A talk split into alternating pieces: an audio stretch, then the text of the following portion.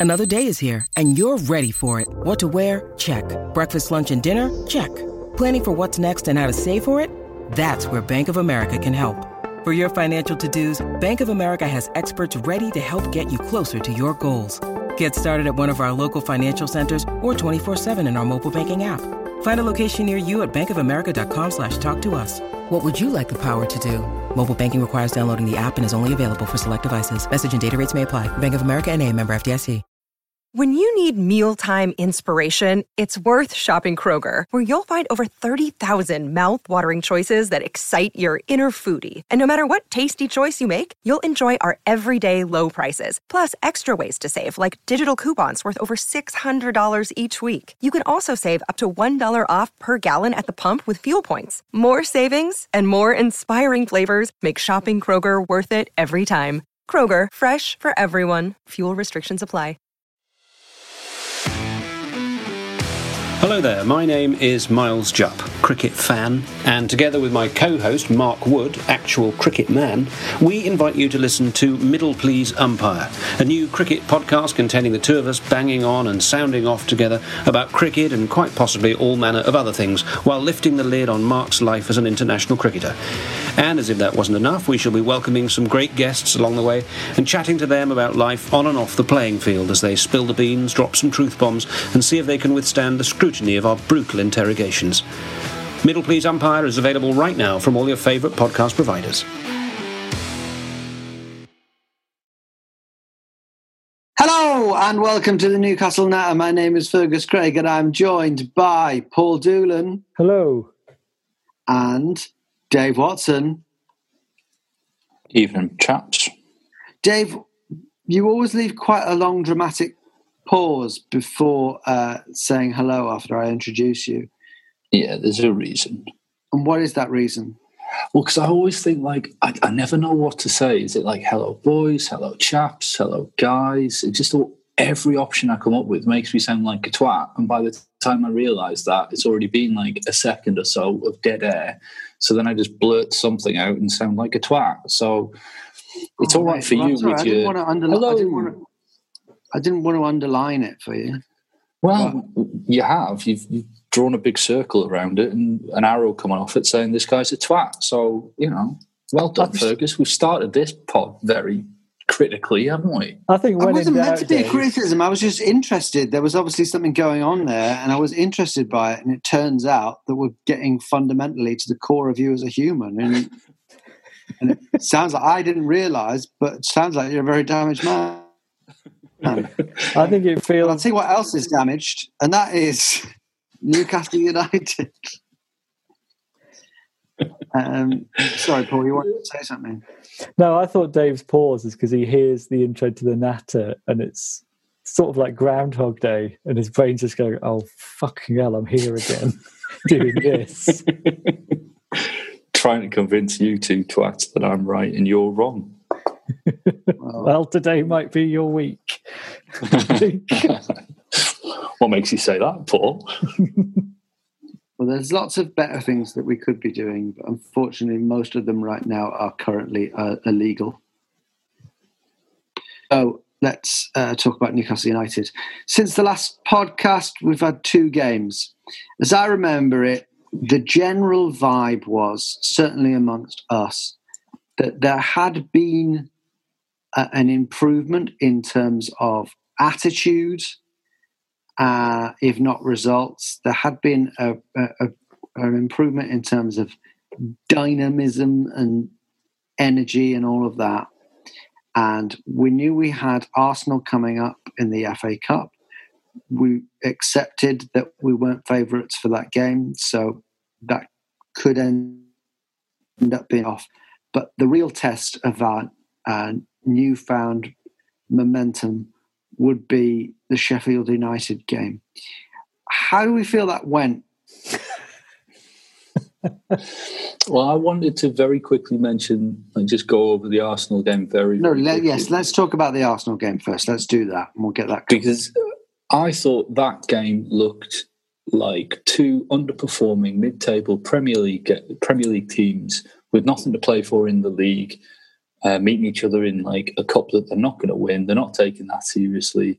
it was pretty. You know, both teams made a significant number of changes to their normal eleven, and I didn't care. The result, like the performance, was fine. It was all right. It wasn't. We weren't great, but neither were we completely overawed. And Arsenal weren't great, and neither were they completely overawed. It just it ended two 0 and fucking fine. I was a you know. I, I'm not angry as I have been about other results. I'm not angry about that result at all. What I hoped is that because we made so many um, changes, that that would mean that the game against Sheffield United, we would see a continuation of the the uptick in you know intensity that we saw previously. I, I was hoping we were going to see that, and fuck me, did we not? Uh, no, it was um, not a, a, good performance at all. Uh, I, the Arsenal game, I remember our vibe in the WhatsApp group was relatively positive. It was an all right performance. Um, as I always say, we're always in games towards the end, if not in terms of performance, then at least in terms of the possibility that a goal might go in on again off, someone's. Mm. And we did take the game into extra time. Yeah, well, I think as well in the Arsenal game, it wasn't like previous games where we've we said we're in still in it because the scoreline's level. We had Carroll missed. I don't know if it's harsh to call it a sitter, the one that was ruled offside but would have been overturned by VAR. And then that late chance as well. We probably not necessarily should have won it in the 90 minutes, but easily could have won it, and there wouldn't have been many complaints.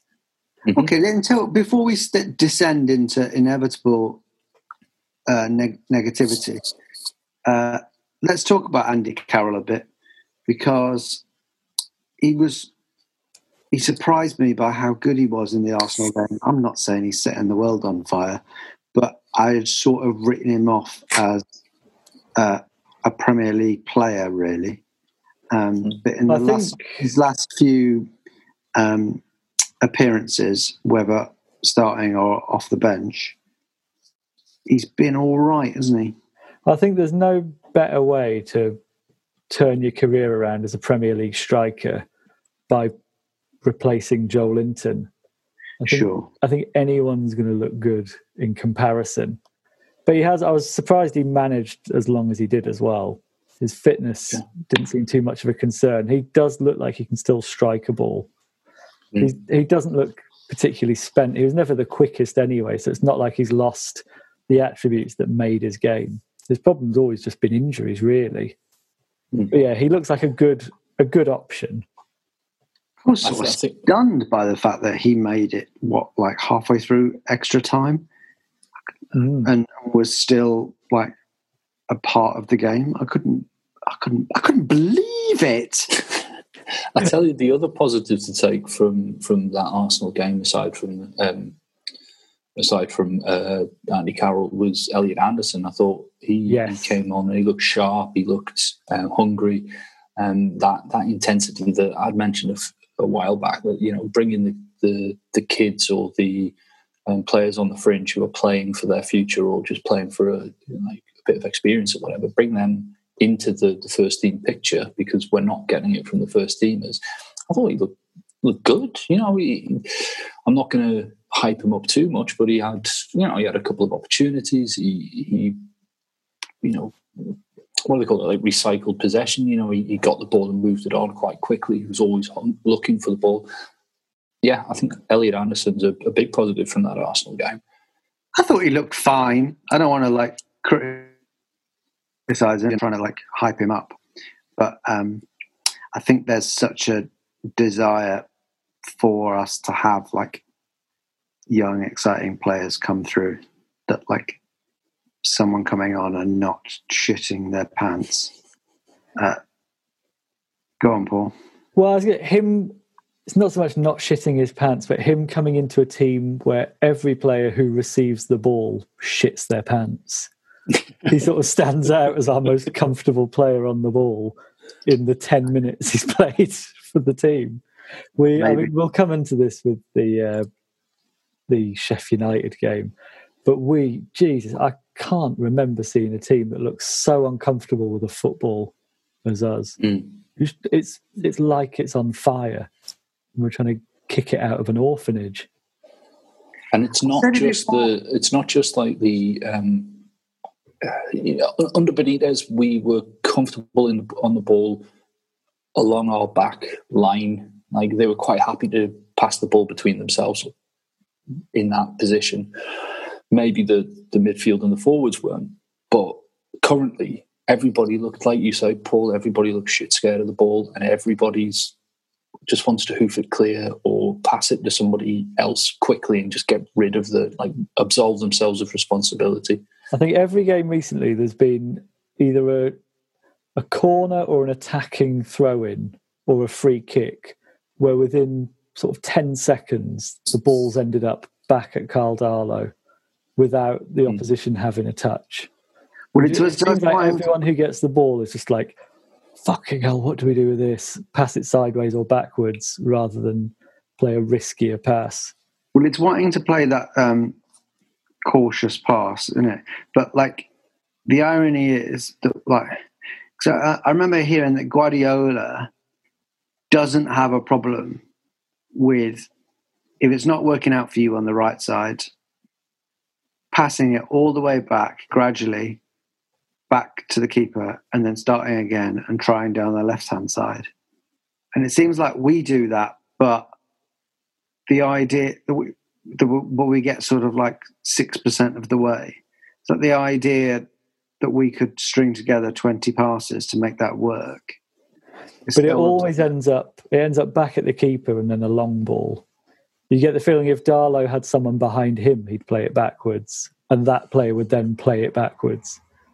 it feels like the There- there's percent- no effort to recycle it to the other winger. play for us. But there's the percentage play for us, even if it's it's not the pretty thing and it's not the way football should be played, is even if your options aren't great, just by virtue of your, the fact that you're in the final third of the other team, you should just try and get the ball into the box. Because if you're going to try and pass it back to us, Yeah. to, to our half, then the uh, the chances of, of us getting in their third final third again before they have the ball are quite low. So Mm. It's if you're like- relying on if you're relying on a long ball from Darlow to get move the ball up the pitch, that's already like a percentage ball that you're probably not going to be favourites for. So, like you say, just immediately, if if if the easy, you know, if you're not, uh, you haven't got a comfortable option in front of you, yeah, just toss it into the box because Uh, you know they might shin it out for a corner by mistake or something. It's much better than that going all the way back to our keeper. Much better. Yeah, I can understand the long ball in sort of when we lined up 4 4 2 and had Carroll and Wilson. It makes sense then. But if you've got Wilson up on his own 50 yards away from his midfield, even if he wins it, he's either got to beat five people and score or wait an hour for Jeff Hendrick to catch up with him. It just screams of a of a team that is scared to lose, so they don't want to take the responsibility of, of putting in a, a, riskier pass or whatever. So they'll take the safe option, and I think that that's coming from the, the top because you look at the the formation that was picked for the Sheffield game, and it was five at the back with Hendrick and um, uh, what's Hayden in, in centre midfield, and then Sean Longstaff and Fraser as like what was he called them false tens. That's not a that's not a, an ambitious lineup. That's not that's not saying this team without a win that we're going to come up against. We can have them. We're going to go out there and we're going to we're going to dominate. We're going to play our way. It was it was fucking hell. We can't lose this game. These are the worst. This is the worst team in Premier League history. Like So we're gonna. So we've moved into the Sheffield United game. yeah. Um, I did sort of forget, and so I'll get in my one excuse for that performance before uh, we sort of unanimously tear it to shreds. Is it to do with the Capitol building and the. Was it Antifa? Are you going to blame this on Antifa? With Antifa, I feel like Antifa have infiltrated our squads. um, no, it, it is that I had sort of forgotten that only what four days before we had uh, played extra time against Arsenal, which could explain the lineup. Basically, we could have been tired because we sort of looked like we were saying on WhatsApp that we looked like we had COVID again when we were playing uh, Sheffield United. So it could have been there could have been some fatigue from the Arsenal game, and that could have explained some players not starting that we thought should. That's the one excuse to mm. throw in. The one the selection all over seemed mad though. I think it was it was picking five very defensive defenders. There's no effort to have any control against Sheffield United. It was a very defensive, reactive lineup. You just think Matty Longstaff who's probably been our best midfielder in the last month or so, his energy's made a difference. He was rested for the Arsenal game. Why is he not starting? I don't understand it. And Wilson was playing and didn't feature in the mm. Um, in the Arsenal game. Um, Fraser didn't play in the Arsenal game. Yeah. Um, well, Wilson did not look sharp. I thought against Sheffield United. No, he's not looked good lately, but his it's that thing. If you're a striker and you're just not getting the ball, it sort of gets harder every week to look sharp. Mm. Uh, there's, I'm going to do a bit of a Dave. I mean, there's been a sort of like analysis. There's been a few of these uh, through the months, but um, there's been an analysis on uh, Sky Sports of like how bad we've been over the course of the season. Um, it does feel like a lot of pressure is building on Steve Bruce right now. I mean, he's obviously for about a year, the vast majority of Newcastle fans have, I've always thought, been over the top uh, down on him. But it feels like there's proper pressure building now. Where like uh, yeah, even Talksport pundits are putting the boot in. That's usually a sign. yeah, in terms of opposition passes allowed per defensive action, we're like easily bottom of the table by a long way. Just uh, yeah, I know you keep saying it, Dave. I'm just looking at it. We are in like 20th or 19th in almost every metric. But I think earlier in the season we were I think especially me and you, Fergus, was saying we're getting the points. So how much do these metrics matter? And is it a case now of we were lucky and the style and the type of performance is starting to catch up with us? Um, I think it is. That is true. I've always like I've, I'm always this like weird renegade with this um, you're so edgy and cool. so edgy and cool, and I've got this like contrarian disposition. And the leather jacket. Let's not forget that. I'm a sort of like centrist um, contrarian. So when everyone was like licking Rafa's balls, I found it incredibly tiresome and reacted against that.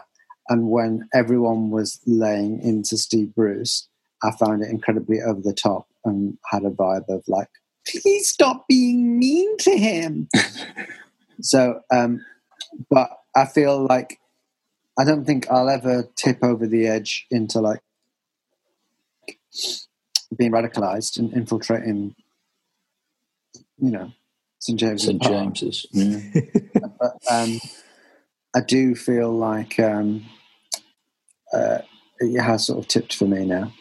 I, yeah, there's been stuff before with Steve Bruce where a sort of a not insane starting lineup would be announced, and Twitter would be saying, "This is just exactly the problem. This dinosaur needs to go." And you're like, a ball hasn't been kicked yet, and it's not that shocking a lineup. But the the the team he's I feel very attacked right now. I feel no, very no, no, no, no, not you. but I think that for I me, mean, sometimes you, Dave. Sometimes yeah. you. But I mean, the the four four two bit earlier in the season, possibly. But I'm thinking more the Sheffield United when the lineup and formation came out for that. That was one where you just think that that is an indefensible selection because you are only playing that formation to counter attack or just absorb attacks from a team who had two points from 19 games. It's madness. It's so unambitious, and it. I just don't know where that mindset is supposed to get you. It must trickle down to the players as well. So the before the game, I was talking about the the, the, the game that we played under Sam Allardyce against the, the worst, like the the current worst team in the Premier League history, Derby 07 08. And we turned up with like Geremi, Butt, Smith, and Milner in a midfield and defensive fullbacks and etc. etc. And we that was another game where we turned up and the focus was we can't lose this game. And Derby were worse than Sheffield are now, like in terms of just their their ability to, to play football. And when that like when that game as that game unfolded, it was absolutely clear that they were fucking terrified of losing to that to that Sheffield that Sheffield team, and it was it was exactly the same. It was it was a one 0 loss against a fucking horrible football side. It's a by two football dinosaurs. It's a shame that Fraser did get sent off because which was I don't remember his first booking, but it was stupid, wasn't it? it, was, it was two definite yellows, and it was very stupid. I, I thought he mm-hmm. was our only player who I, I, remember saying in our chat that I thought if we did get a goal, it would come as a result of him. So I was just reminded how fast he was, and I thought that we, he had a chance of doing something in that game. And we, but our first half performance was appalling, and Sheffield United completely dominated it. But had he not got sent off, it's possible that in the second half we might have been able to turn things around, or do something in the game. But it's possible. But if you look at off, the first half, it doesn't seem likely. No, it they, I, I, think they agree. dropped the off. the first half was awful, but then and then once Ryan Fraser was off, then we didn't really have a chance to redeem ourselves. No, um, I, I, I, take what I take your point that like when you've got somebody with a bit of um, bit of something about them, like Fraser does, you'll always have an opportunity, and I think the uh, that that's fair. But the way that we were set up, the way that we performed for forty four minutes, even if Fraser had stayed on the pitch and we'd been 11 against 11, the way that we were allowing Sheffield through us and the way that we were allowing them to dominate proceedings in a way that they haven't done all season. I mean, we allowed them to have 17 shots, which is more than they, is more than twice what they managed against similar teams to us, like Burnley and Crystal Palace. You know, teams who don't press particularly hard, teams who favour a long ball and counter attack even they only allowed Sheffield to have seven shots, and we allowed them to have 17. We were, even before Fraser went off, we were we were open. It was so easy to play through us. Um, so I, I, I get what you're trying to say, Fergus, but like Paul says, I don't think it would have mattered. I think we performed think a really been, useful thing for Sheffield United. It would hilarious. Mm. They were so low on confidence, and it's just, what do you want to get? It's basically they turned up to that game with their confidence shot, and by not putting any tackles in, not pressing them, closing them down, it was like they came up against 11 cones. It's exactly what you don't want to give a team that's got zero confidence. It's just, yeah. And yet, and yet, it would have been hilarious and I would have thoroughly enjoyed it had at the end in injury time either Jacob Murphy's free kick gone in. I felt like it would have done. I felt like it was going to, or Sheffield United very nearly scored a, a calamitous uh, own goal. I would have mm. found it hilarious if we'd have managed to get a point out of that game. So, so I remember finding that kind of shit hilarious under previous managers, but I think the jokes got old under Bruce. There's too many times where we played terribly and somehow fluked a point or three points. And like played abject. It's now got to the stage where that kind of rescue in the 90th minute or the 93rd minute by a calamitous on goal, I might have had a chuckle. And then five minutes later, I would have been like, for fuck's sake, this just, it's, it's another one where we've been shit. And the, well, that's been the, the theme. But that's the focus the would have shifted, but the focus would have shifted away from how badly we played to what's a point on the board. And I don't. I, I, that's a drum I've been banging for ages, where it's not sustainable, and I think we're seeing that now, where we're not sustaining it. Well, that's been a theme of our season, uh, not only in terms of how things have gone, but in terms of our conversations. Mm. I mean, I'm like, I would have just enjoyed that plainly as like hilarious, but I would, you know, but I, I would have even if that had happened. I, for me, last night if the thing is, I don't. I, even like a few months ago, if you said if we sacked Steve Bruce and brought in brought in Eddie Howe, for example, I would have been completely fine with that. Like fine, but mm. fine. But I wasn't crying myself to sleep every night over Steve Bruce being our manager. No, I, and I, I get that. Things as they are. But yeah, for last night, for me, it was a tipping point where, like, well, the case has been made now. This is unturnroundable. I would have thought for him, yeah, as our manager, and it, it's kind of ridiculous him staying on. But I'm sure we'll talk more about this after the break uh, about Ben for uh, for Newcastle. But um, is there anything else you'd like to say about the Sheffield United game? I think just coming back to the point about enjoying it if we had nicked it at the end. I know what you mean, but it it's like all jokes. It it decreases in how funny it is the more you hear it. And I think but it would have been the fifteenth time. But sometimes with a lot of jokes, they stop being funny and then it starts being funny again. Are we going to be the Stewart Lee of the Premier League? exactly. yes. exactly. Um, okay, uh, let's have a break, and afterwards uh, we will. Uh, I'll get onto Twitter, see what you've been saying, and uh, we will discuss uh, where now for Newcastle United.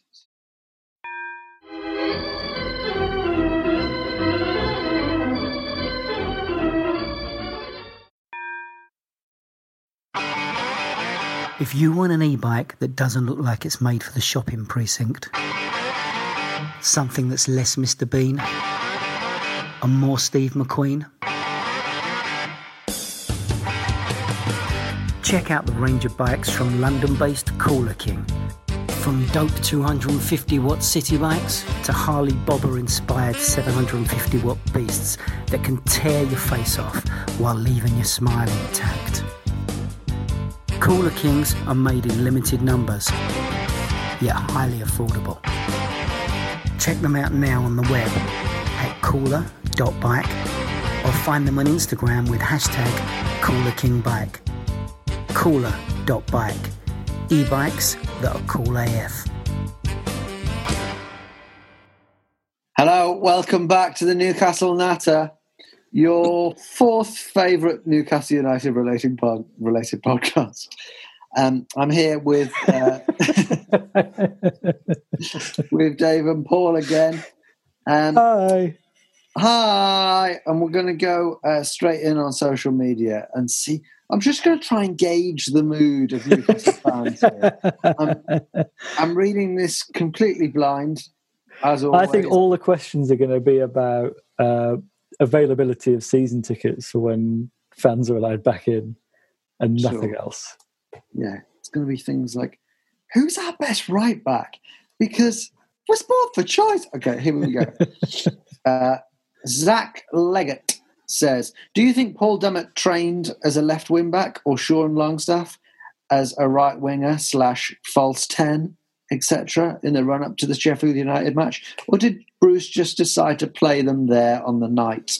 It's a good question. It's a good question, and, and along a similar theme, um, I don't remember receiving tweets from this uh, guy. Uh, Rob Farquharson, what a name. I'm sure I'm pronouncing it wrong, wrong, but Rob Farquharson says, At what point during the later stages of the second half of the game do you think Bruce decided that we were playing two false tens? Also, if you asked Steve Bruce what a false ten actually was, how many words would he say before he swore at you and walked away? I, I, think this right. is post-match comments that I haven't seen. Have we seen these? Yeah. So you know, I, I love a, a deep dive into like ridiculous like Catenaccio and Trequartista and Mezzalas and all this kind of bollocks. I have no fucking idea what a false 10 is. I know what a false 9 is. I'm all over false 9s, comfortable with them. A false 10, so to me, a, a, a, true number 10 plays in that space between the strikers and the midfield, links them up, is the creative, you know, creative driving force.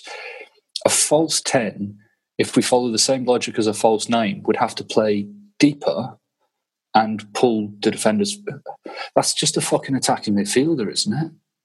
Like I don't, I don't understand this. No, I'm not having it. I, I, I don't think Steve Bruce knows what he's talking about either.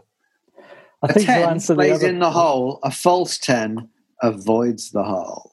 Yeah, circle. It does donuts. the other half. I think Paul Dummett is not a left wing back, and we had two better left wing backs available. Well, Jamal Lewis, the jury's out on, but he's at least played that position, and you would think is more comfortable going forward. And Matt Ritchie is definitely more comfortable there. And that if you think about the choice. opposition, well, if you think about the opposition playing Lewis in that in that role would have been great for his confidence because he could have bombed forward, and we would have had, you know, we should have had more opportunities for him to get forward and, and to to enjoy himself a little bit because he looks a player who looks a little bit short of confidence. To play Paul Dummett, Paul Dummett's a, a six, seven out of ten every game. He he's he's fine. He doesn't need that, and we'll need him for games against teams like Arsenal, who's coming up next, and where you do want him that that more defensive, reliable, experienced pro. So yeah, I, have got. Yeah, I'm, I'm happy to see Paul Dummett back being available, and he, like you say, he's a useful player. But yeah, against Sheffield United, mm. a team who are having one of the worst seasons in Premier League history, to play five at the back and have Paul Dummett be your left wing back does not scream confidence or ambition. No, he's a uh, very good player. I do think he's underrated. He's a good left back and a good centre back, but Mm. It doesn't offer you anything going forward. There'll be one or two crosses a season where you say, "Oh, he's not a bad crosser of the ball," but that's a wing back these days is essentially a winger. Like Jacob Murphy, I would have much rather had at right wing back. Even I don't understand why Jacob Murphy. I keep banging the drum for this. I do not understand why he's not getting more minutes. I don't. I, do. I don't. It's, it's, I don't think because I don't it's, think it's because he doesn't. Sorry, go on, you go. go I was just going to say it's because he's he's not a defender. it's because he's he's not a he's not a defender, and um, Steve Bruce is scared of losing that game. But he has played him at right back. I think he's, he's played Jacob Murphy at, at right back when we were playing four at the back.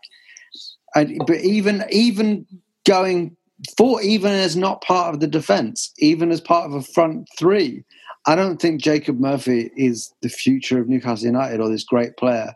But in terms of form, he is actually probably the best deliverer of the ball into the box that we've got. And considering we don't get many opportunities in the final third of the of the opposition's uh, of the pitch, I I think that we need someone to be able to deliver the ball in. He would have made happen he would have made more sense playing in the position Sean Longstaff was than Sean Longstaff playing there was. I think that was sort of the case, three or four cases across the board of is there a better choice to play in the position that they've been chosen and a fitter player as well. Mm. we were talking about Matty Longstaff being one of those. And you thought, what's Almiron got to do to start a game as well, especially when you need to be on the front foot? Yeah, and he he's not a player that strikes me as like you know, you know, with like Ryan Fraser, who's coming back from a long time out, maybe he needs to be like gently introduced to the to the season, and St Maximin, whenever he returns, just gradually bring him back. Almiron is looks like the kind of player who can play eighty minutes every fixture. He's just got a good engine on him. So yeah, I would have had I would have happily seen Jacob Murphy and Almiron play for 60 minutes in that like in that full like attacking position whatever you want to call it mm. and then bring on fraser for the final half hour just give him a bit of bit more game time. Don't risk I honestly, I mean, think in, I honestly think in Steve Bruce's psychology there's a sort of thing where I think he's just a bit scared. I think there's an, a, a sense that well this is a game that I should win. Therefore I will play a very defensive, cautious side to make sure that we get the win, which is obviously mm. an incredibly flawed logic because then we're sort of handing over the the uh, initiative to the other side and giving a side low on confidence an opportunity to ease themselves into the game and and and get some confidence of their own. So yeah, it's flawed. Theo Penn says, how do we sort out? Oh no, no, I'll yeah, go on. Theo Penn says, "How do we sort out the central midfield given we aren't going to bring anyone in this January? Every combination has its strengths and weaknesses, but which combo will give us the football we want to see? It does seem unlikely that we're going to bring anyone in. There may be a couple of loan signings or whatever, but I think we're all agreed that we do. Ironically, considering it's the part of the park where we're suffering the most, we do have a surplus of average." central midfielders who are going to be difficult to offload. So he's probably right that we're not going to get any new bodies in central midfield. What is our best combination? Thomas Burkhan replied to him Rob Lee, David Batty, David Ginola, and Keith Gillespie. I think our best central midfield pairing in the tougher games where we need more energy seems to be Hayden and Long, Matty Longstaff. At the moment, say. I would agree. Yeah. I'd, I'd take that further and say that that should be our that should be our first choice central midfield partnership in all games because against a team like Fulham, for example, that amount of intensity and and dominance in the centre of the park would have allowed the other players a bit more freedom, would have allowed Callum Wilson to get on the ball a bit. You know, I, we haven't the luxury of of a top top class defensive midfielder that would allow us to play with uh, with Jonjo Shelvey um, pinging balls about at his leisure. We we don't have that. So, and Sean Longstaff's not playing particularly well. Jeff Hendrick hasn't done anything to suggest he's a Premier League footballer. He's still our second top scorer this season. That Jeff is Hendrick. fucking criminal, isn't it? I mean, I think with Shelvey yeah. with Joe Shelvey, there are certain teams where I think he should start against. I think we have our midfielders available. There is an element of horses for courses. If we're mm. playing a, a more open, defensive, less intense, less pressing team, I think Shelvey is useful for us because he's one of our few players who can actually turn attack into def- uh, turn defense into attack. I think when we don't have him, it's almost like watching tennis and our midfield is the net and it's just you have to avoid them at all costs. I think he at least brings that. It's when there's more pressing against them he comes so deep and is just mm. ping perfect 70 yard balls. But then we've spoken about this before and said that you don't need to play Shelvey if you're playing like fabian schär at the back or um, to a lesser extent, like players like Sean Longstaff um, can ping a ball about, not to the same degree as Shelvey, but you can. You don't need to sacrifice. And I think what you say about like teams who don't play with a lot of intensity, they're very few. And I'd, I'd much rather just just relegate Jonjo Shelvey to the reserves and work out a way to get Matty Longstaff, Isaac Hayden, and Sean Longstaff rotate them for the games because it is a lot of pressure. But if you can rotate them for the games and almost their job is now no longer to try and uh, to try and drag the the the, foot, the the game like forward as as Jonjo Shelvey does with seventy yard balls, but just play a little bit further up and absolve themselves of that responsibility and give it to t- players like Fraser, Almiron, St Maximin, and Wilson. And just go right. There's the ball. Yeah. It was a twenty yard pass I gave you. Go and do it. I think You're that's missing out wise. Jeff Hendrick. You didn't mention Jeff Hendrick there. Where's Where's Jeff Hendrick going to play? Because you've got he's got his first name on the team sheet. Where's he going to play? Second highest scorer, he's got to be. I I think, described it should- the other day. a- Jeff Hendrick looks like he's gone for a run in the park and he's accidentally ran through a football game. I think on Shelvey, I know what you mean, Dave, and we have, I think, rightly said he shouldn't necessarily be in the first team, but I think on current form, he should be ahead of Sean Longstaff. And that's not a great reflection on Shelvey. I think he offers us something none of our other midfielders do, and there are certain games where he is useful. But I don't think, I think if we were looking, which of our midfielders would you want to be a settled pairing that you are first on the team sheet every time? I think it would be Matty Longstaff and Isaac Hayden.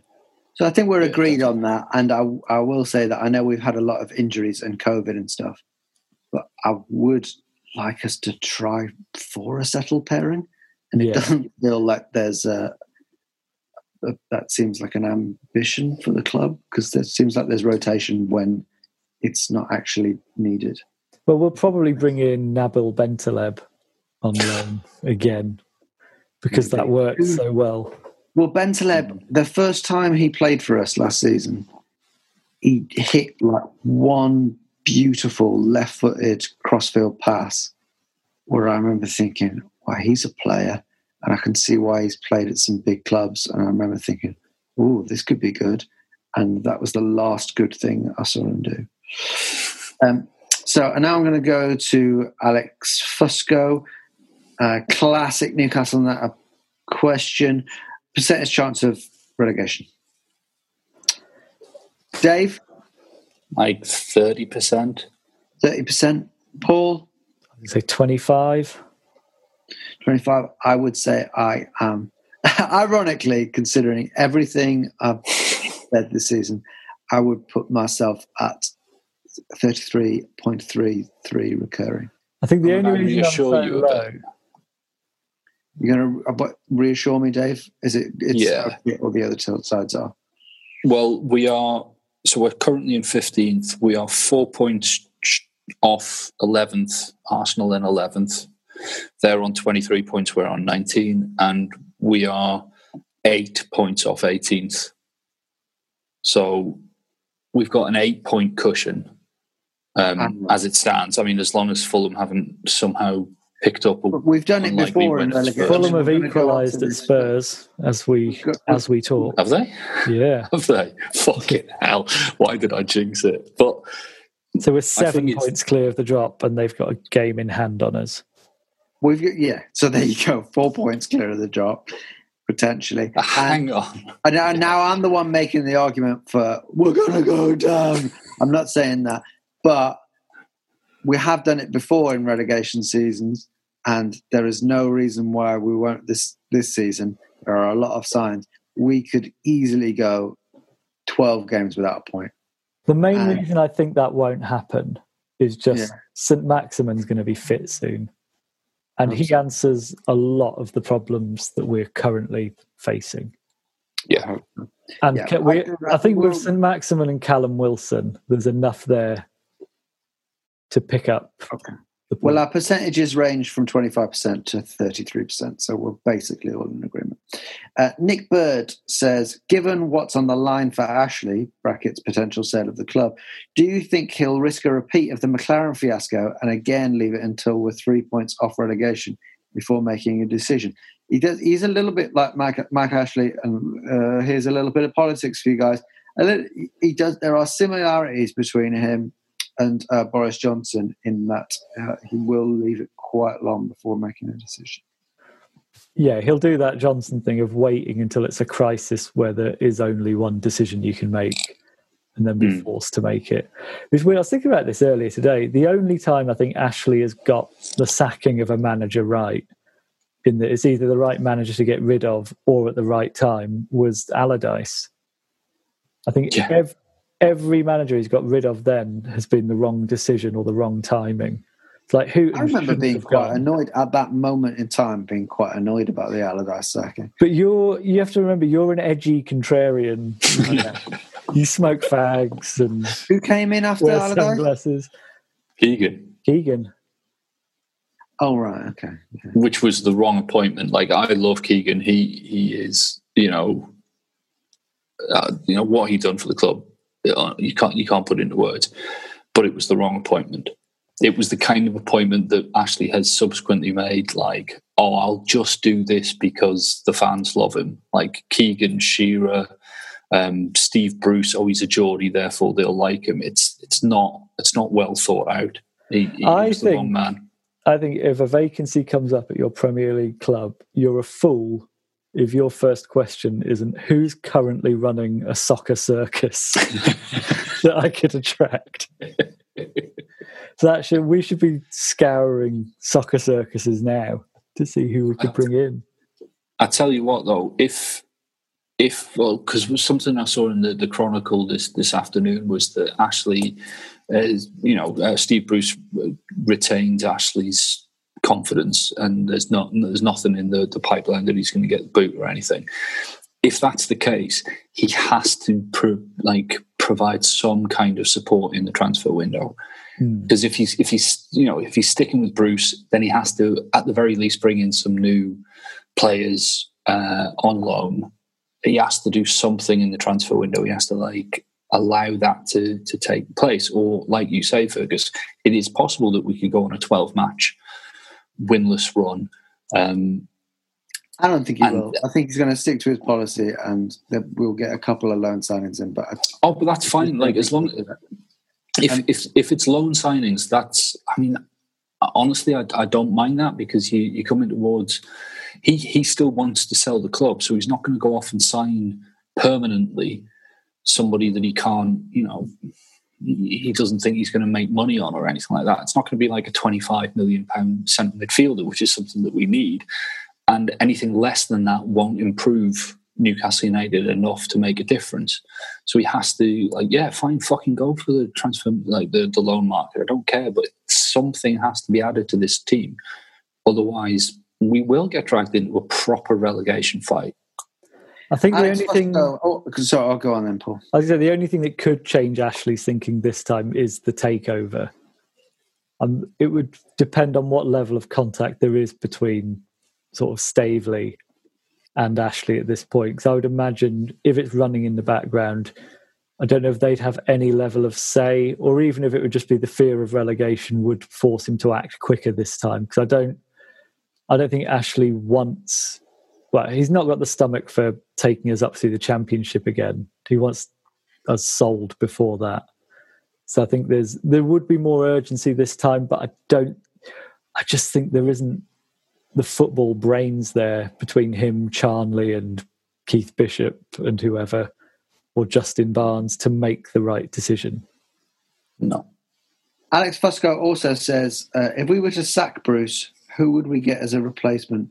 Who in their right mind would want the job under the current regime that are desperate to sell and not invest a penny more? I would have thought that there are pl- there are a lot more people who want to manage football clubs than there are football clubs.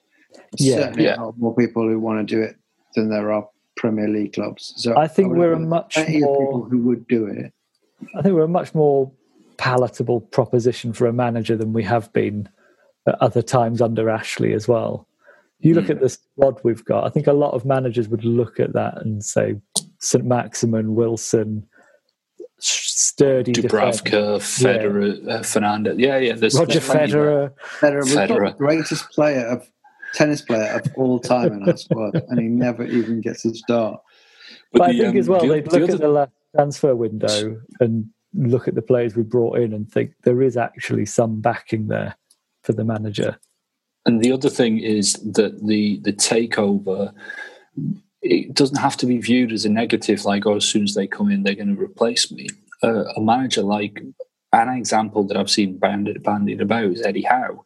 And if Eddie Howe's t- looking at the job, he he wouldn't see like a takeover as a threat to him. If he does well, Mm. they'll, they'll they could keep him on. They could like you know he's a Premier League manager. He's it wasn't so long ago that they were talking about him for the fucking England job. So he is he's got some cachet there. And if he came in and took us, I mean, fucking hell, let's go wild with ambition, took us to twelfth.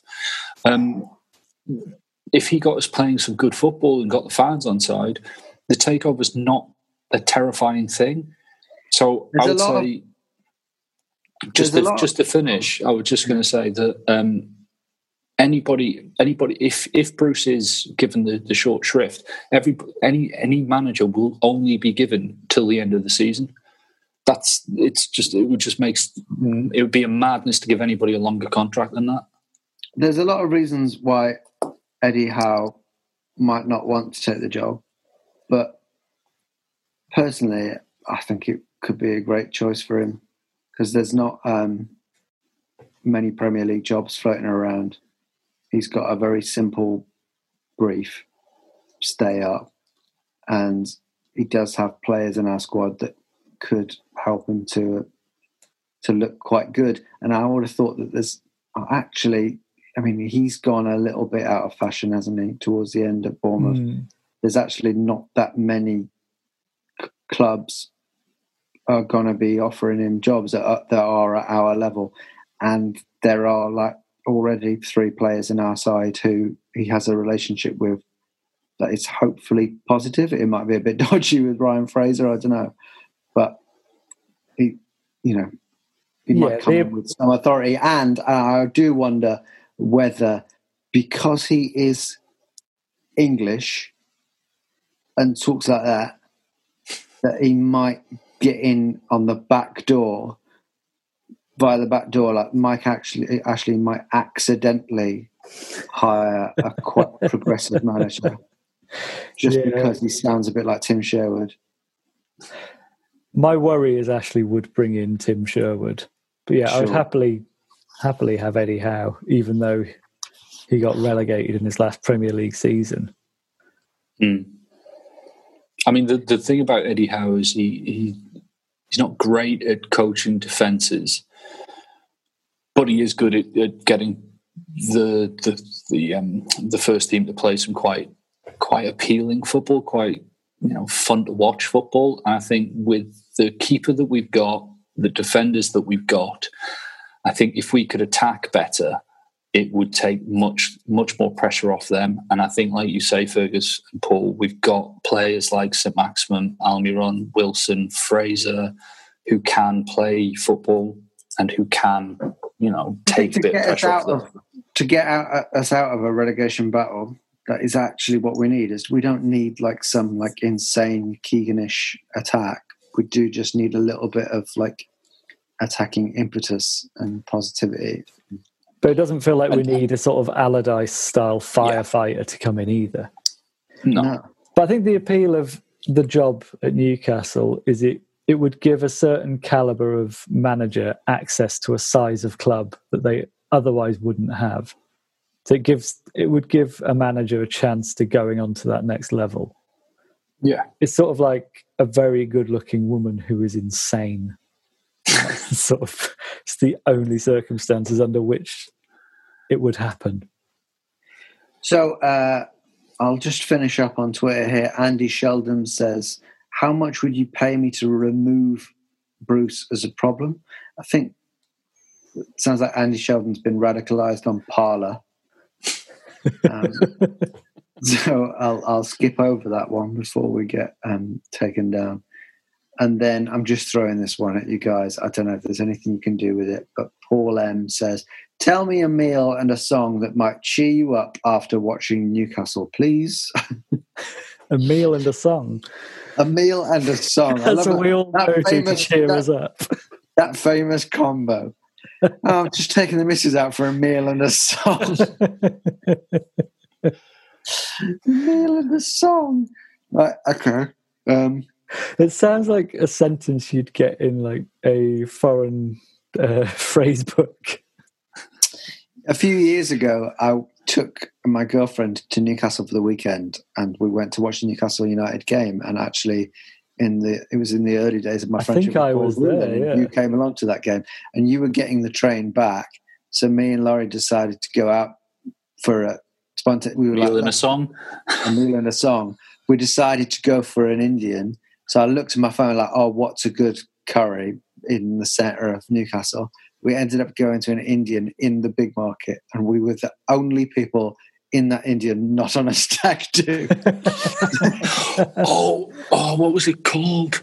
Was it the one where it's like, um, it was just very functional. Like this is a big room for men. It's not the It one wasn't that was always in Viz, was it? The curry capital or something. like full on. Just we were just surrounded by a lot of songs. We went for a meal and a lot of songs sung by uh, large men. Uh, right at the, mo- at the moment, though, that would cheer me up. yeah, Uh, that would be my answer. Would be to just go for a a curry, meal. sing some songs. that that um, recipe I sent you to the the um, the Ruby Murray, f- uh, the chicken ruby from the Dishoom cookbook. That Dave, cheer Dave you're shattering the is- illusion of us as football hard men to the listeners. We don't swap recipes. Oh, you know that Dishoom. Did you see the And, um, uh, the, the Chorley FC singing Adele? Adele? What was that? Ah, I I genuinely found that incredibly emotional. I thought I there was something about a group of people celebrating something in a little room together, no social distancing. That sort of like, oh, we're all together celebrating something. See, and I thought it was really nice that that was their having a sing song. I found it. I found it was like the- genuinely emotional. it was like the Scotland team singing "Yes, Sir, I Can Boogie." That got me at the time. Genuinely did. but they were doing something I, I cannot do, which is one like win an FA Cup, be part of an FA Cup game-winning side, and two like sing a song with some friends in a room. I'm not allowed to do that now. I was like, oh, this is quite nice. So yeah, I would. That would be my answer. Go, You'd go for I'd a like curry with it. the Chorley Town players, uh, the Crawley players, Adele, and singing Adele. like or whatever it was. Um, Yeah. okay, I'd go I'm for a gonna have- pub meal with Matt Ritchie and Ryan Fraser and sing "Yes, Sir, I Can Boogie." Sure. yeah, that's an answer. Okay. Well, um, our next game, we were we had a sort of like um, Sheffield United sandwich because with Arsenal as two slices of bread because our next game is against Arsenal away again Monday night on Sky. Ugh. I'm just looking at the games we've got ahead. We have got a tough run coming up. Oh, we're just in the right place for that, aren't we? Our next We eight could- games We could get dragged dragged into a relegation battle. it's not looking great for us. I mean, the thing about Arsenal, we have just drawn with them over 90 minutes. So it's not Yeah. necessarily doom and gloom, but it'll be a different Arsenal. Yeah, So if you had to, if you had to ask me to bet on where I think we'll finish in the table, I would still actually just go for 15th. I just, I just feel like we're going to be 15th, but I also feel like it is. There's a strong chance we'll be 17th, perhaps even 18th. Uh, what are your predictions for the Arsenal game? 2 0 Arsenal. yeah, 2 0 Arsenal. 2 0 Arsenal. It's the Newcastle Natter prediction for you guys. I'd take a goal just because it, it's been a while. It's It's been 10 hours, hasn't it? Hang on, Andy Carroll got one um, in the league. in the league play. that long ago, didn't he? That was in the cup, wasn't it? It was a no. He got one. It was a late, con- Leicester. late consolation goal Ah. Against Leicester. Yeah, only two games away. So what's the problem, guys? only two games ago, third of January, Andy Carroll scored a meaningless goal in the 82nd minute. And mm. before that, our last goal was on the 19th of December. Now a famous one-one draw with Fulham. It was a penalty. God, this is a depressing end to the. Like, we should have saved up Nick. Um, we should have saved up that meal and a song question for after this. It's fine. It doesn't matter. It's fine. Football doesn't matter. Football doesn't matter. It's fine. And now we've got less than a minute on our uh, Zoom meeting, so we'll end it on that. Remember, no matter what's going on, football doesn't matter. Doesn't matter. Thank you very much, Dave Watson. Leave us a five star review. Thank you, Paul Doolan. Thank you. Football doesn't matter, and neither does anything else in your life. Goodbye.